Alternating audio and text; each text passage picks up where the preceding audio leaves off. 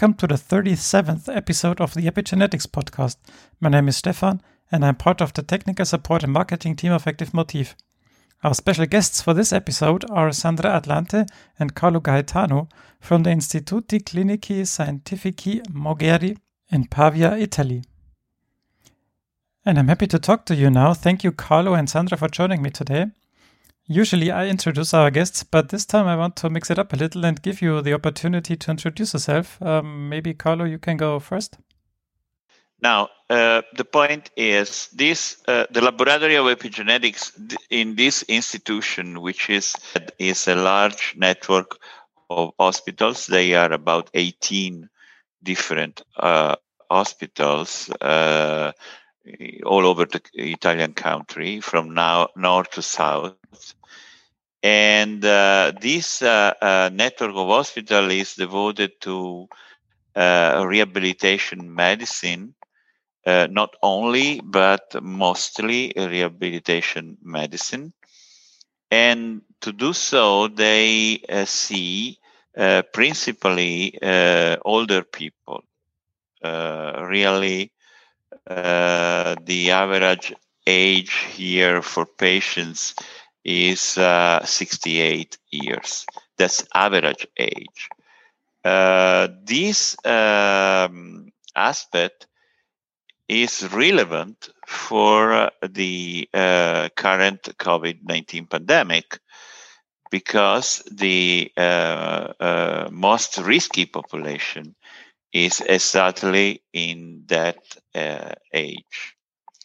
So, we see many, uh, many COVID patients now. Uh, it started uh, with the first wave, in which uh, we had uh, more than more than mm, between three, three, two to three thousands uh, different patients hospitalized, and now we are not arrive to the same numbers, but um, I can say that the number is increasing. But just to say, we are on the 25th uh, of November, so uh, right in the kind of second second wave of of uh, COVID 19 here in Europe. Uh, yeah, we started to um, hospitalize patients uh, since about the end of October and uh, I think that now we are approaching to the first 100. But one one one thing I have to say is that we are uh, um, a second level hospital. We have no um, uh, uh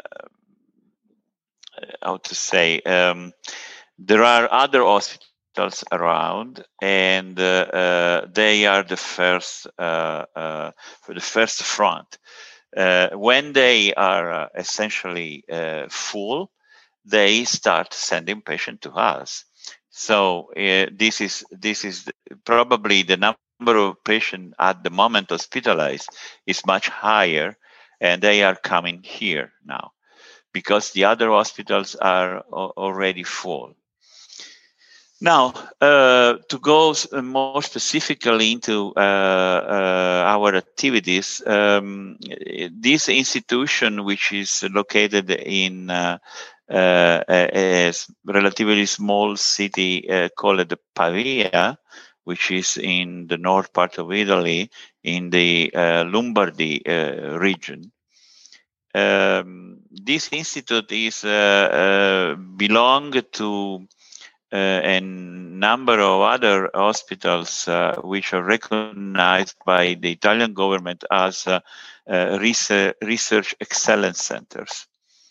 And uh, for this reason, this hospital, they must have a very high standard of care and they must do scientific research, either basic research as well as clinical or translational research. Okay. Uh, about two years ago, uh, this institute decided to open an epigenetic laboratory. At that time, I was at the University of Frankfurt in Italy.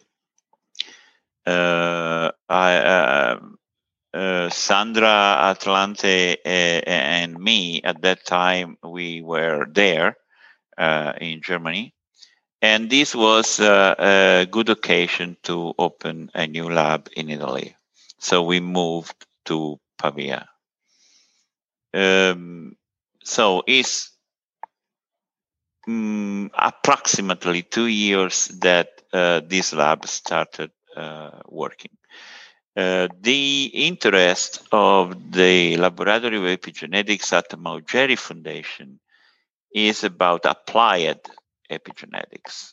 Uh, so we work strictly um, mm, in contact with the clinic. Uh, we collect samples from the clinic and we uh, analyze them in association with specific uh, diseases or uh, clinical questions. Um, we, as I said, we are relatively young as a lab, and so uh, there are not so many uh, publication already coming from here. Uh, however, uh, we were able to uh, open um, uh, at least mm, two uh, important research line. At the moment, um, they are uh, funded by external sources. Uh, and uh, they are specifically uh, focused on breast cancer, one. and Sandra is the person in charge for this research line which is uh, uh, associated to the identification and characterization of novel small molecules uh, to control um, uh, immune response to cancer cells. Okay, so an epigenetic way to modulate immune response uh, against uh, triple negative breast cancers. Uh, a, a, second uh, research line is uh, related to senescence, cellular senescence, and the identification of other types of mold or other type of, of small molecules that may uh, target uh, senescent cells. Uh, this is a new developing field, which is known as uh, uh, senolytics research. And we are deeply involved in identification of new uh, senolytics. And this, we did this, we already identified some molecules relevant in this direction. And now we are in contact with biotech companies uh, interested in this field. So, uh, in few minutes, I summarized uh, uh, what we're doing. But in the middle of these things uh, arrived the COVID 19 pandemic. So we decide to give a look to, and this is why we we wrote that article in an attempt of uh, give to ourselves and to the readers the chance to um, put together informations about the epigenetic aspect associated with COVID-19. Uh, of course, uh, there is in literature much more of what we uh, summarize in, in, in, the article, but from that article and other similar articles, the reader can really uh, have an idea of what's going on in, in the field. Uh, we are collecting samples at the moment from COVID and post-COVID patients, but I cannot say we have done uh, uh, very much yet with that with, with those samples. We we are collecting because it's important to reach a number. Otherwise, uh, otherwise uh, whatever results you get doesn't have very meaning. I, I can see in literature many reports published with 10 10 samples, 10 cases. I really don't know what to say about that, uh, the relevance of that. But by the way, how many samples are you looking for? So how many samples do you want to to get?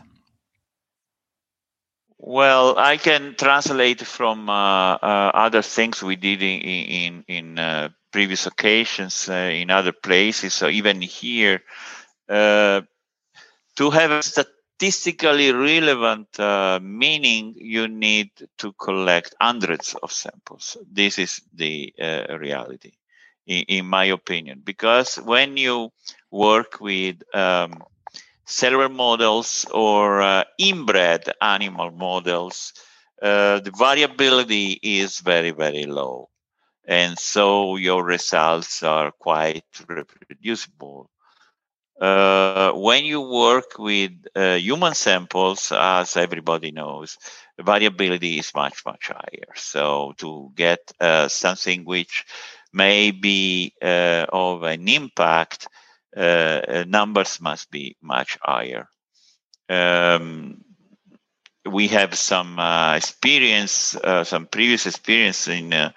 Uh, we did some uh, research uh, for many years in the cardiovascular field, and I can tell that clinical relevant cohorts uh, must start from uh, more than 100 I, I would say but even more even thousands. So maybe that in the case of covid uh, uh, i understand that people need to uh, accelerate discovery. This is why they put out their observations as soon as they can. I understand that. However um, in the distance, um, I have doubts about the uh, real uh, impact that this observation made with relatively small number of samples, uh, what what the impact can be, I, I, I don't know. But by the way, this is this is not a, a, a real criticism. I understand the importance uh, uh when someone has uh, some uh, information that can be clinically relevant. Then uh, we will see at the distance what may happen. So before we come to, by to, the way, to, to that um, review, um, what what can you maybe share some ideas you have what you want to analyze in those patient samples? So what kind of experiments do you want to do and what kind of factors well, are you looking at? Uh, I mean, it's not published yet, but maybe you can share some some insight. No, no, no. It's a very simple idea. Um, we know that. Um, well, essentially, we try to put together uh, these samples for uh, uh they come from already aged people okay? Because the at the moment at least in europe uh, the um, uh, so-called aged age is 65 so all these these samples which are from um, patient at risk for COVID-19, they uh, come from patients which are distributed between 50 and 80. Okay, so uh, we are trying to put the uh, COVID-19 infection together with the hallmarks of aging. This is uh, the concept which is important here. And in particular, we are uh, trying to explore whether COVID 19 infection may have an impact on the so called biological clock, which is the uh, potential discrepancy between uh, biological age and chronological age, and whether uh, the infection has any inference uh, let's say, accelerating or uh, not accelerating the biological age compared to chronological age and try and in the case this may happen try to understand whether it is associated to the uh, expression of uh, let's say covid-19 receptors uh, there, is, there are more than one receptors of co- uh, as everybody knows and uh, possibly uh, the uh, presence of other hallmarks such as the uh, inflammatory cytokines. So the what, what we would like to uh, understand uh, primarily is whether the um, whether the SARS-CoV-2 virus has an impact on biological age and how other hallmarks of aging may uh, change according to this observation, including IL-6 expression, but this is more, more relevant for post-COVID patients. So we would like to explore whether there is um, some sort of consequence uh, in in post-COVID patients, whether they are aged more and more rapidly after COVID nineteen. So whether there is an accelerated aging. That's, yes. Yeah.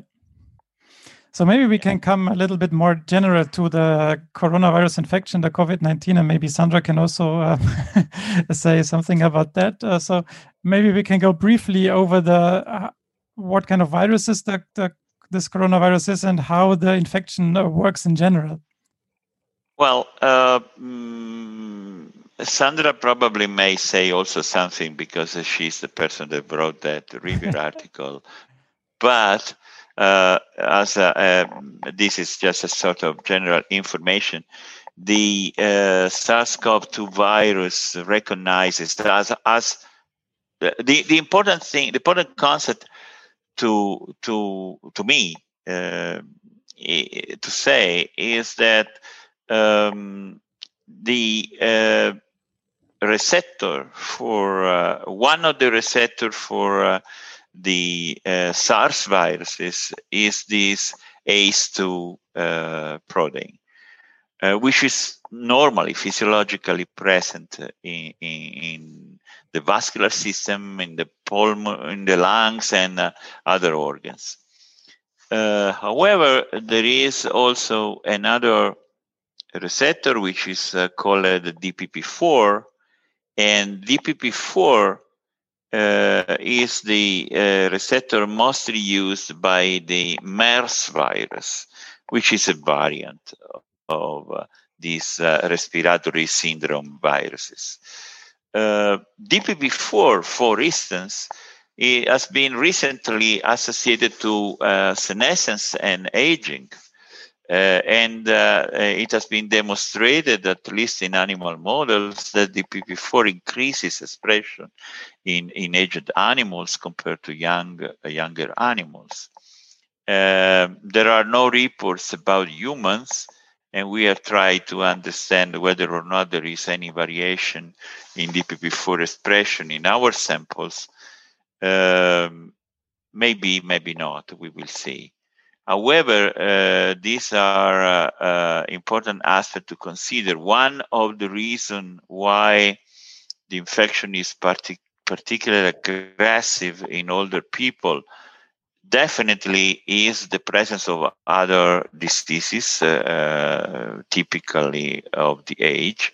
Uh, generally speaking, the so-called chronic diseases, which are always associated with uh, aged uh, patients.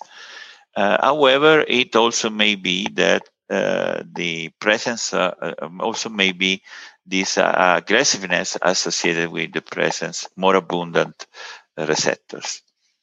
this is unclear at the moment. I also think that it would be very important to have um, a pharmacological approach that modulate the association of the virus with the, the receptors. And this can be of epigenetic interest because there are, uh, it is already known that there are uh, epigenetic molecules that may change protein stability and modulate the uh, expression of specific uh, uh, targets. Um, there is no evidence at the moment for COVID 19 infection uh, in this direction. about modulating stability of receptors or viral proteins that are important for the uh, viral assembly, for instance, and uh, uh, also uh, viral binding uh, to the receptors. It is true that probably a, a very important uh, amelioration will come from the vaccine. this is undoubtedly, um, it is an, definitely true. however, as for every other virus, there always will be uh, uh, the uh, necessity of uh, um, other treatments to be available. Monoclonal antibodies or, or uh, small molecules because you will dramatically reduce the number of people that will be uh, infected. But as for influenza virus, you probably always will have some uh, uh cases of infections. Uh, and so for in, in that case, I, I think that would be very important to look for uh, drugs able to interfere with the viral infection, entry into the cells, or replication uh, when you when when the virus is inside. And uh, I believe that epigenetics can really do uh, important uh, uh, provide imp- important observations in this direction. Uh, one evidence that captured my attention was the report that viral proteins um, are uh, have been uh, uh, observed as associated with um, histone deacetylases, for instance. Uh, there is one uh, report that says that um, HDAC2 may uh, associate with some viral non-structural proteins. So those proteins important for uh, viral replication, but that do not contribute to the uh, formation of the uh, new viral uh, particle, but they are more involved in uh, the RNA replication.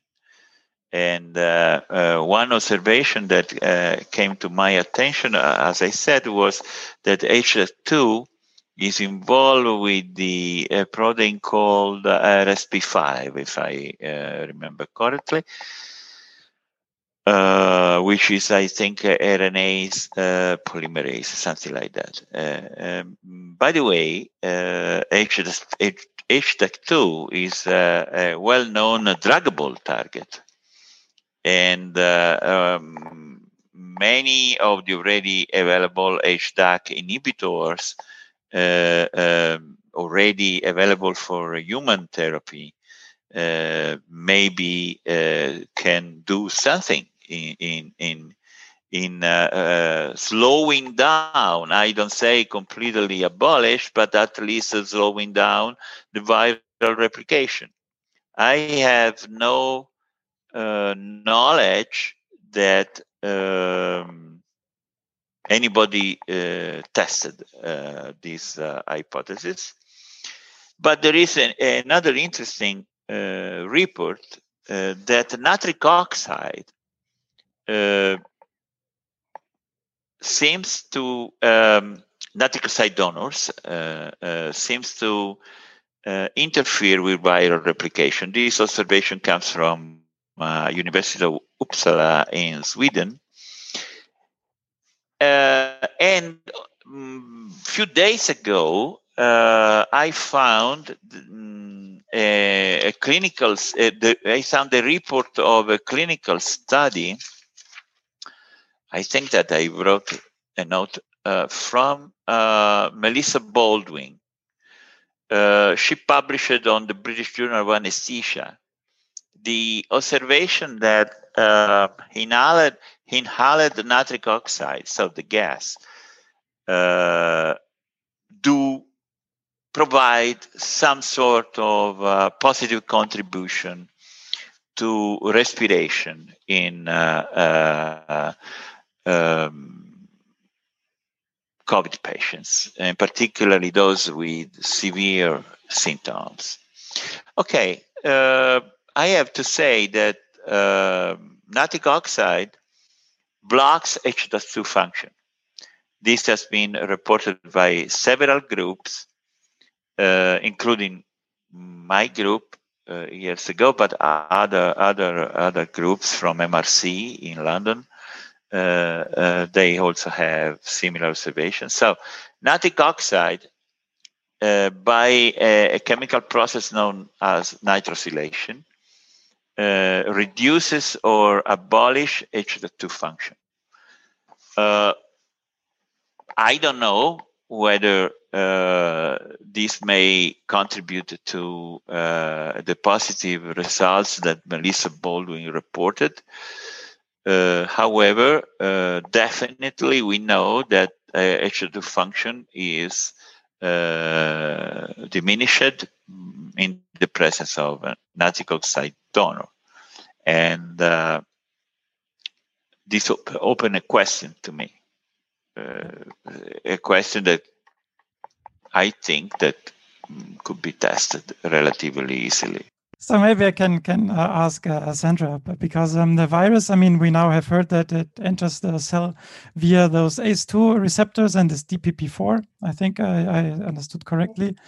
And then it, it has an RNA genome, so it needs to use like cellular mm, elements to to um, to make more of itself and to to infect the, the virus.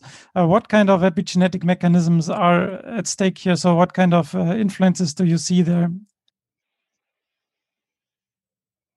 Yeah. Um, so uh, the review uh, was uh, mainly based on the literature uh, that studied the previous coronavirus or other virus what we were uh, thinking is that uh, this uh, SARS-CoV-2 uh, can be also uh, exploiting uh, the same mechanism.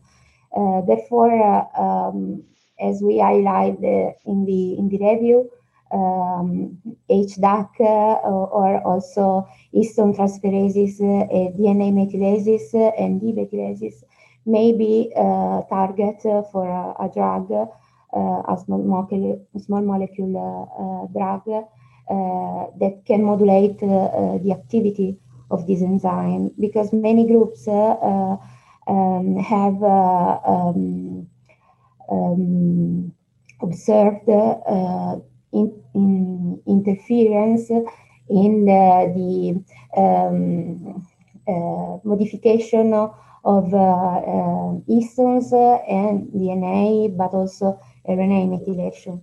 Therefore, uh, the idea of this uh, um, review article was to um, highlight the, uh, the attention to enhance the attention on this epigenetic mechanism in order to also um, promote the um, uh, researchers' attention on uh, uh, the uh, small molecules that are already available, uh, many of them are FDA approved, and uh, to repurpose them as coadjuvant, for instance, for um, um, an um, COVID treatment.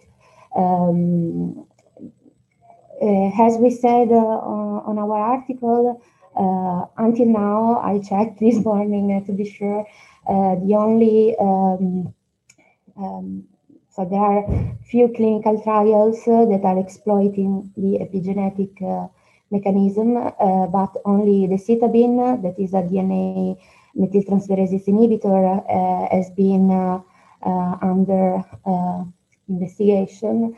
And um, there is one clinical trial that is that uh, it's using uh, valproic acid that is also um, um, an HDAC inhibitor.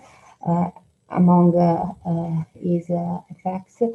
And um, we have then only a few studies that are uh, focusing on uh, nitric oxide, for instance, or uh, vitamins and uh, I would say uh, vitamin uh, C and vitamin D are also important epigenetic um, tools. They have um, effects on the activity, for instance, of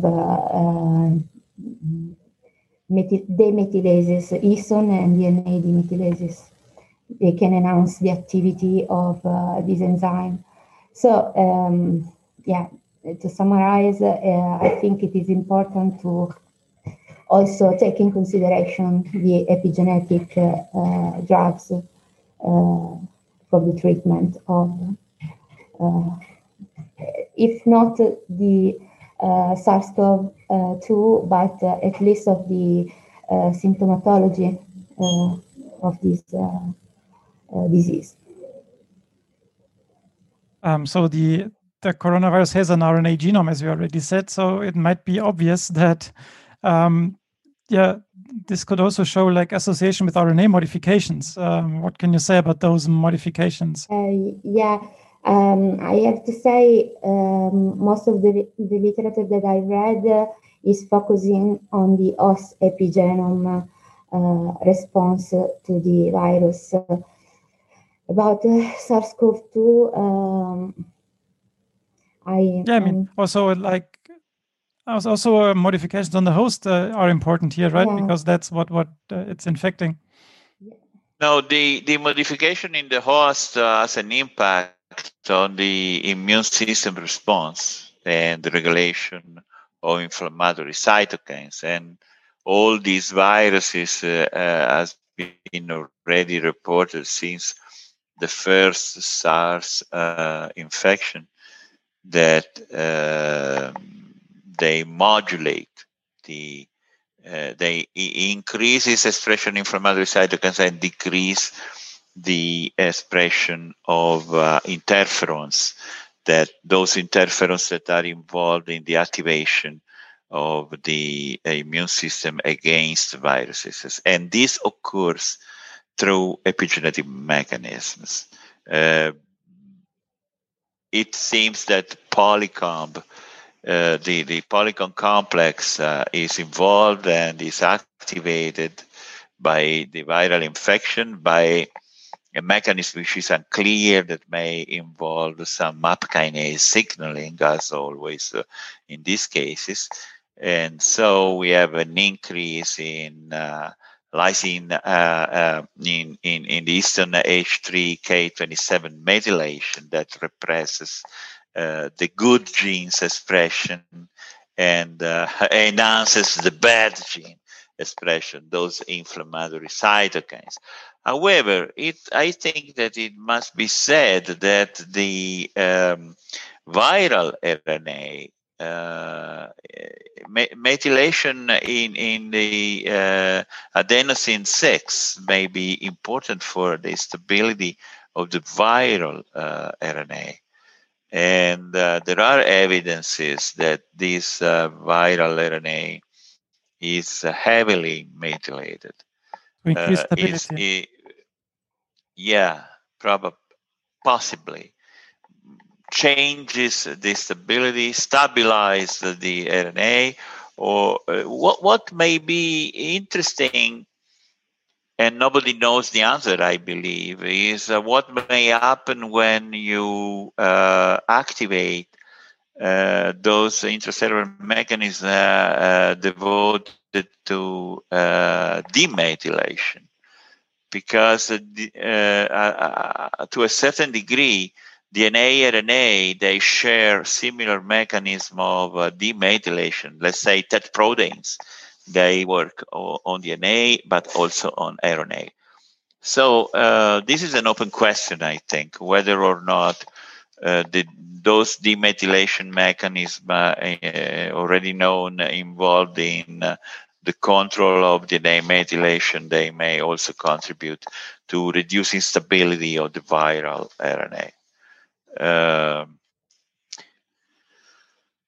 there are already some molecules that modulate TET activity that have been published. Uh, so uh, I am not aware about reports in which this molecule have been tested against the uh, coronavirus.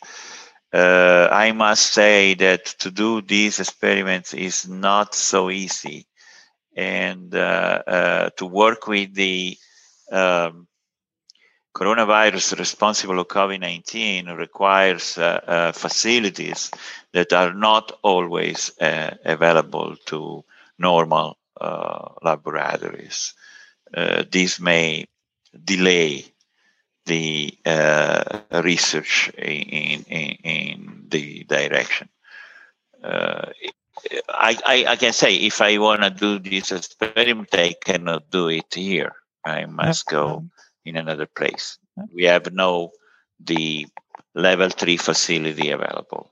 Um, so you were also mentioning the cytokine storm, and uh, uh, is there any difference in the cytokine storm between young and aged persons? you are working on on like uh, older patients mainly and is there any way of modulating the cytokine storm with I was saying that to into my point of view the major difference is about the is is the fact that older people they already have a higher background in inflammatory cytokines so we start from we start from uh, a biological system in which uh, the which is uh, physiologically prone or programmed to produce inflammatory cytokines. This is the, the bottom line. But this is, has been already demonstrated many years ago and without any association with the COVID 19 infection, uh, of course, uh, uh, is a, a, common evidence that elderly people they have mm, a, a, a basal level in the blood uh, of IL-6 or IL-1, which is higher than younger people. And this occurs uh, uh, physiologically by in association with the aging process. Uh, there are reports from the um, National Institute on Aging in, in Baltimore. Uh, they studied uh, um, hundreds of uh, uh, aged persons and found clearly an association with a much higher level of IL-6 and IL-6 is one of the most important products coming out from senescent cells. Uh, when uh, uh, your cells, uh, even, exper- in an, even an experimental model of senescence, when you have cells growing in your incubator and you keep them passaging or uh, you irradiate them or uh, you do whatever you want to get them uh, to senesce, uh, uh they start making IL 6. And this is associated with the uh, senescence process. So, this is the senescent associated secretory phenotype, right? It's part of it. It's part of it. Yes, the uh, senescence associated secretory phenotype is much more uh, complicated than that. But uh, the bottom line is that uh, mm, a number of uh, inflammatory cytokines are produced by uh, senescent cells. So, in my point of view, probably is too um, simplistic, but um, in my in my view, uh, this is the major difference between young and old people. Uh, old people are uh, already uh, prone to synthesize inflammatory cytokines much more than younger. Whatever the virus does to younger people, definitely the results is that much lower production of sen- of senescence associated cytokines or inflammatory cytokines, which is the same. Yeah. But in, in older people, uh, senescent, cells, they are already active, they are already synthesizing cytokines, and uh, the presence of the virus uh, uh, does not do anything new, but intensifies the a process which is already in place. Okay. So I have reached the end of my questions. Sandra, do you have anything to add that we might have missed uh, during this interview? The, maybe the importance on increasing the study of uh, uh the epigenetic uh, landscape uh, on coronavirus. I think that epigenetic as a new field is a little bit still um, slow uh, and uh, maybe uh, we need a little bit to invest in epigenetic um, exploration. Yeah, I mean, what we know now is like derived from the first SARS coronavirus and the MERS virus. And I mean, the virus is now virus is now in the world for maybe 11 months or 12 months, one year roughly. So I think um, studies on the new coronavirus still needs to be done, right? So. And the study on the next new coronavirus. and the next. the next new coronavirus. so, so you th- think that there will be much more uh, coronaviruses in the future?